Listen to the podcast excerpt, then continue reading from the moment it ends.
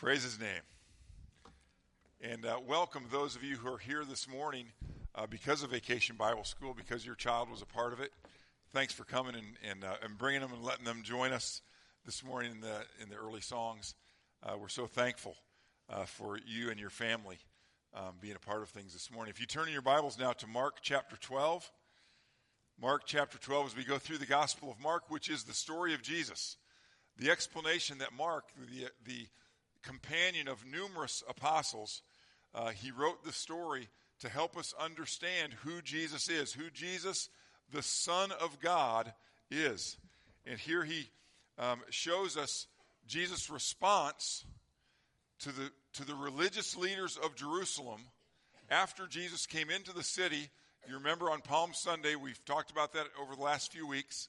And then every day he comes back into the city and is confronted by the leaders of the, of the Jewish people, the, the, the religious leaders, and they're trying, trying to find ways to trap him in his words so that they not only can silence him in his ministry, but so they can have him killed. That's their goal.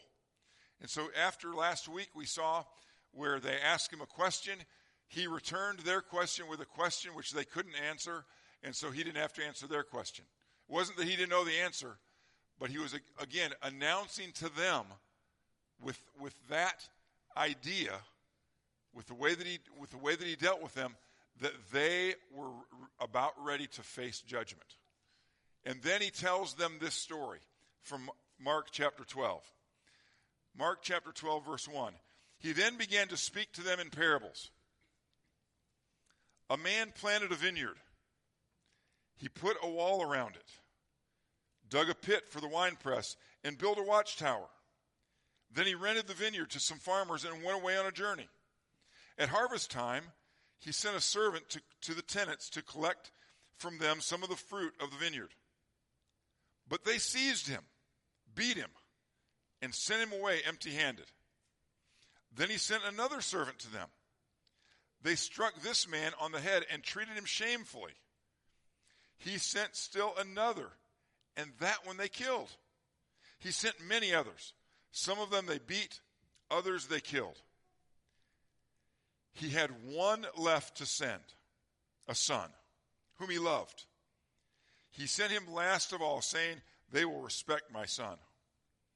But the tenants said to one another, This is the heir. Come, let's kill him, and the inheritance will be ours. So they took him and killed him and threw him out of the vineyard. What then will the owner of the vineyard do? He will come and kill those tenants and give the vineyard to others. Haven't you read the scripture? The stone the builders rejected has become the capstone. The Lord has done this, and it is marvelous in our eyes. Verse 12. Then they looked for a way to arrest him because they knew he had spoken the parable against them. But they were afraid of the crowd, so they left him and went away. These are some guys who needed to grow up in vacation Bible school. They needed the truth of God's word from Psalm 25. They needed to be submissive to the will of God and His plans instead of being more concerned about their own agenda. But instead, to protect their place in their society, to protect their place in their religion, they were willing to kill the very Son of God, thinking that somehow they were going to win in that battle. They were deluded, they were deceived, and they were about to face judgment. He couldn't have been more clear. And it's important for us to realize that this aspect of the story. And we've seen this throughout the Gospel of Mark. You see it throughout all the Gospels.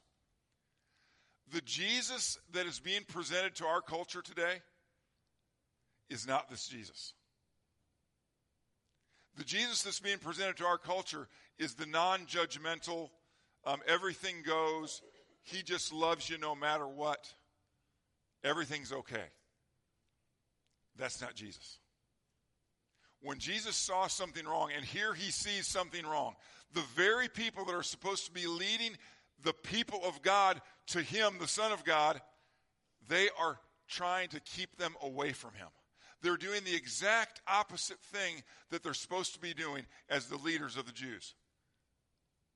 These men, above all others, should have recognized that it was him. And many of them did and still wanted to reject him because what he was doing was messing up their lives, messing up their jobs, messing up their reputation, and messing up their pocketbook.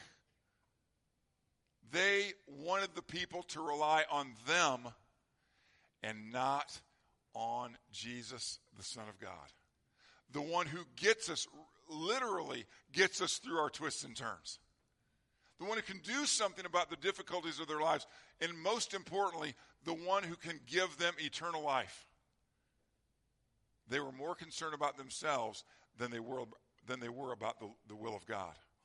They were more concerned about themselves than they were about their very Creator. Were you all as amazed as I was about what we heard about Jesus today from these children? And I have to say, my granddaughter came up with a good one. Okay, I'm not, I'm not putting, putting her above everybody else. Okay? But you hear she said? He created us. He created us. He created these leaders of the Jews. They should have been falling on their knees in praise that they were there for the day that God visited Jerusalem. But no, they were trying to figure out ways to arrest him so that he could be killed, to get out of their way. And the judgment, it was going to come. Oh, in, in his story, he, he said it very plainly. What is the master going to do when he comes? He's going to kill him. He's going to kill him. And that is that's harsh judgment. I mean, he had just gone through a, a, a, very brief history of Israel up to that point. Because he was talking about all the prophets that, that God sent throughout the history of Israel. And as you read your Old Testament, you see it over and over and over again. God, the, the people of God were rebelling against him. He sent a prophet.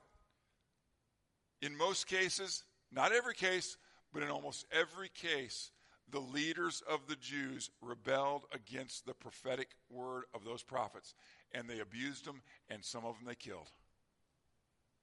So it's a very clear picture of what was happening.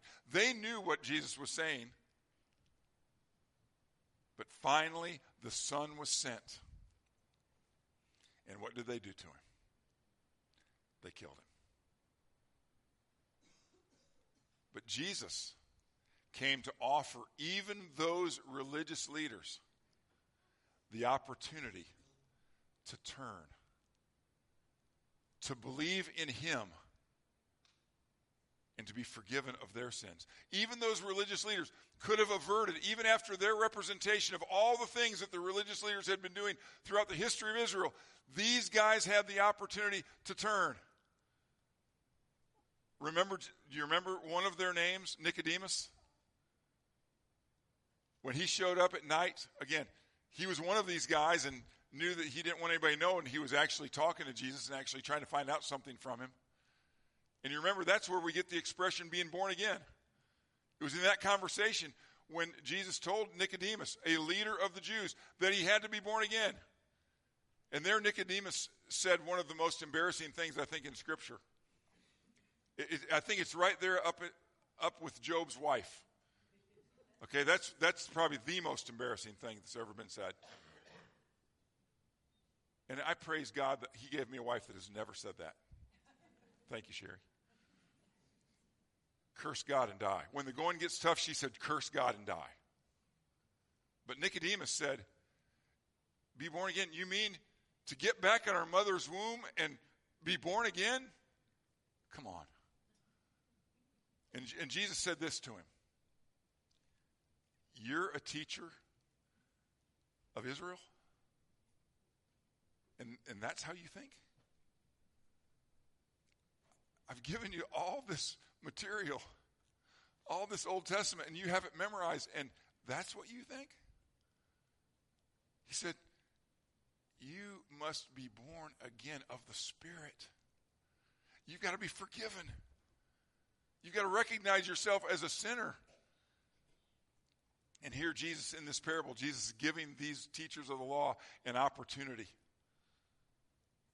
They can see what they've, what they've become a part of, they can see what they represent, they can see what their motives are, their selfish motives are, and they can turn to Jesus right then and right there and be saved, be forgiven of their sins, and begin, be given the gift, the grace, as, as Banner mentioned this morning, that we don't deserve of eternal life.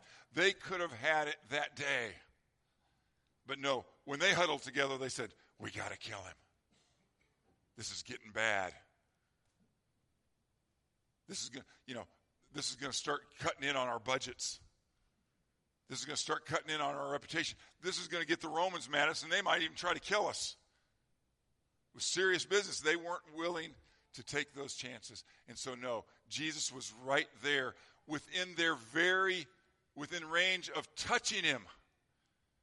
And they said, No, we want to kill you. Now that's harsh. And Jesus' response was harsh. But we need to understand the kids mentioned that he's holy. I think that was the first response. I think Charlotte started with, He's holy, He's perfect. He requires perfection. But He knows that we can't give it. So He, the holy, perfect one, was willing to go to the cross, to be crucified by His own creation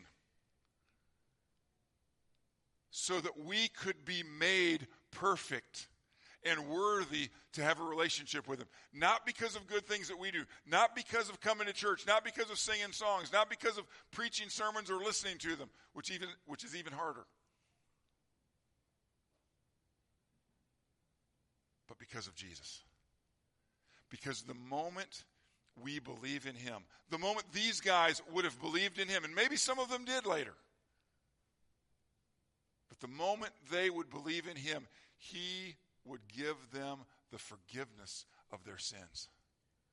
He would make them right. And when he left and sent his Holy Spirit to live in them, as he did to all who believed, and now still does for all of us who believe, he makes us the righteousness of God.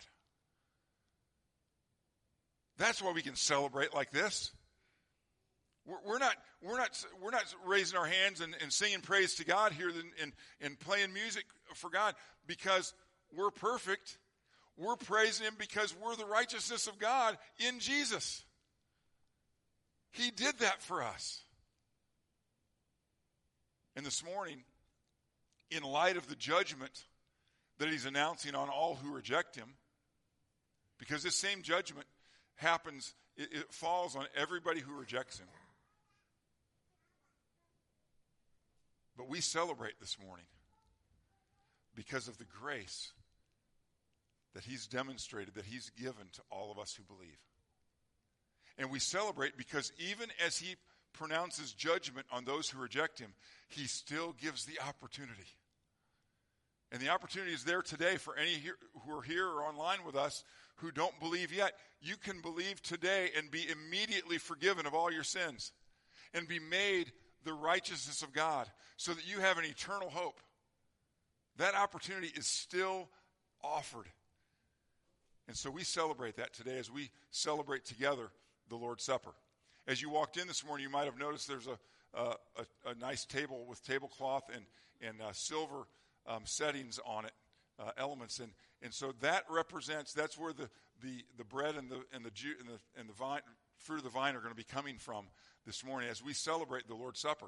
Some of you have never seen this done before or never participated. And let me just uh, share with you the, the, the, background of it. Later on in this very same week, uh, from when Jesus told this parable that we read this morning, he was with his disciples the night before he was going to be arrested and then crucified the next day. It's a very important time in his life. And he had supper with the, with the disciples. It was the Passover. And so they were celebrating the Passover, the Jewish holiday. remembering how God had delivered the children of Israel out of Egypt, out of slavery, in the miraculous way that He did it. And many of you remember that one of the requirements that night at the Passover, at the, at the original Passover, as the angel as the angel that was bringing judgment on Egypt on the firstborn of everybody in Egypt as that angel passed over the homes of the Jewish people because they had taken the blood of a lamb and they had put it on the doorposts in the in the top of the door of their homes. And so in celebration of that in remembrance of that the children of Israel celebrate Passover. They eat unleavened bread unleavened, reminding us of no leaven was a, a symbol of, of sin in Jewish tradition. And so the unleavened bread, and so that's why the bread that we're going to eat is like a cracker and not like a fluffy piece of, of, uh, of great bread and of tasty dough. But it's a reminder that Jesus died for our sins, that his body was broken for us because he told his disciples, Take this and eat it. It's my body broken for you. And they've been doing that, and we've been doing that ever since. And then the cup that we pass around is a, is a reminder not only of that blood of the lamb that the angel passed over the homes that had it on the doorposts, but, but it's a reminder, more importantly, of the blood of that lamb, Jesus Christ, the Son of God. And so if you believe in Jesus as the Savior of the world and your personal Savior, this morning, we invite you to participate and take a piece of this bread, take the cup, and celebrate with us. If it's, if it's something you don't believe yet, then wait and watch and learn. The Apostle Paul also warned us in celebrating the Lord's Supper not to take it lightly. And so if you're if you're in a situation right now where you're just harboring sin or you're living in sin and, and, and you don't really care right now, I would encourage you not to take it. Take this time just to just to again watch and pray. Maybe as we're as we're preparing to take it, maybe you'll take this time to to pray and ask the Lord to forgive you of that attitude or that sin or those sins that you're that you're hanging on to. Take this as a time to to, to clean up before the Lord, and then take it. But whatever the case, let's take it serious and let's celebrate what Jesus has done for us as we eat this bread and drink this cup. So at this time, with those who are helping Ron uh, Young with the uh, with the elements, if you pass the bread out. And remember, take a piece of bread if you're a believer in Jesus and right with him. Take this piece of bread, think about what he's done for you as the music plays, hold it, and then we'll eat of it together, just as he instructed us to in his Last Supper.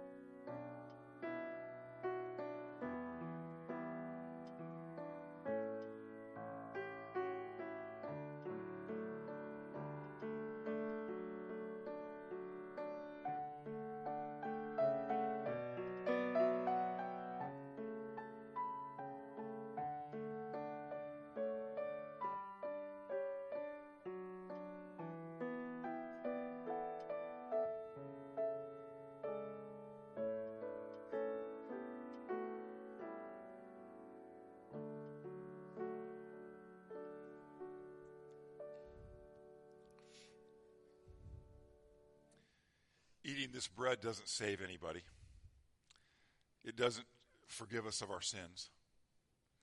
It reminds us of, what of who saves us and who forgives us of our sins. And so as we hold this bread and we think about what Jesus did for us, uh, we recognize that he suffered greatly for us. And he did it willingly, out of love, so that all of us who believe, and remember, that all goes to everybody around the world, all time, all kinds of people, whoever believes in him will be forgiven of their sins and made the righteousness of God. And if that's us this morning, we recognize that we don't eat this because of our own goodness. We eat this because of His goodness, because of who He is, who he is and what He's done for us. So let me pray, and then we'll eat of the bread together. Heavenly Father, we thank you for sending your one and only Son to do the work that He did, live the perfect life, fulfill the law completely and then die on the cross. Not for sins he had committed, but for our sins. So that all of us who believe in him be forgiven of our sins and given the gift of eternal life. The gift of your Holy Spirit to lead us and guide us through life. And so, Father, we thank you for the broken body of our Savior Jesus. Jesus, we thank you for allowing your body to be broken by the very people that you created, for the forgiveness of the sins of all of us who believe. And it's in Jesus' name that we pray. Amen. Let's eat of the bread together.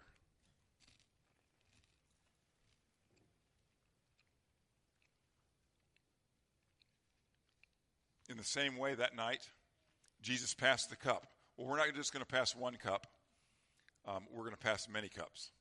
And so if you take one, if you're a believer in Jesus and hold that, uh, then we will uh, drink of that cup together as well.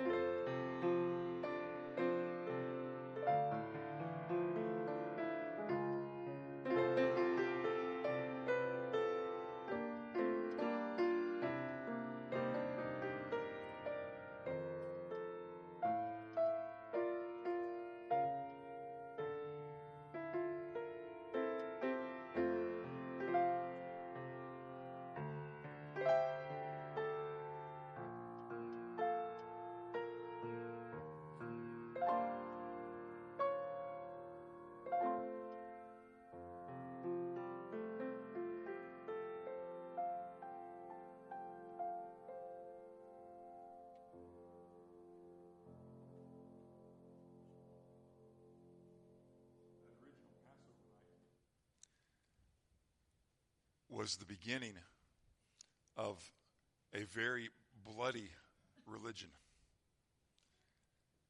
Because as the children of Israel went out into the desert, God gave them the law through Moses. And in that law was a sacrificial system that required the slaughter of, of rams and sheep and bulls and doves. And the men, the, the Levites, the tribe that, that exercised the priesthood uh, for Israel, they were covered in that blood all the time. Every time they offered those sacrifices. So it was a, it was a very, very bloody religion. And when those, when those Jewish people of the first century in Jesus' day and those religious leaders, when they looked at Jesus on the cross, they were supposed to see all of that blood because that's what happened to him. He fulfilled all of those blood sacrifices in himself and took upon himself, as he shed his blood, all of our sins. And so that night before he died, he told his disciples, This is the blood, my blood of the new covenant. The old covenant was, was shed blood that was going to represent his blood. His blood was the blood of the new covenant, the blood that brings forgiveness, that brings righteousness to everyone who believes. And so, as he told his disciples that night, after we pray, we will do the same thing. We'll drink of this cup together. Let's pray together. Heavenly Father, we are sorry that it took the shed blood of your Son, our Savior, the Lord Jesus Christ, to effect the forgiveness of our sins. But as we confess our sorrow in needing that to happen, we also express our great gratitude and our joy that it did happen. And we thank you that our Lord Jesus did not stay in the grave, but he rose again on that third day, bringing victory for himself over death and over the grave, but also announcing victory for all of us who believe.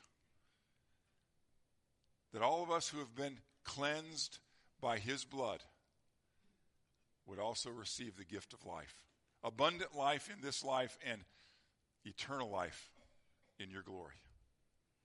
And so we thank you for the shed blood of your Son Jesus. Jesus, we thank you for your willingness to have your blood shed so that we could live.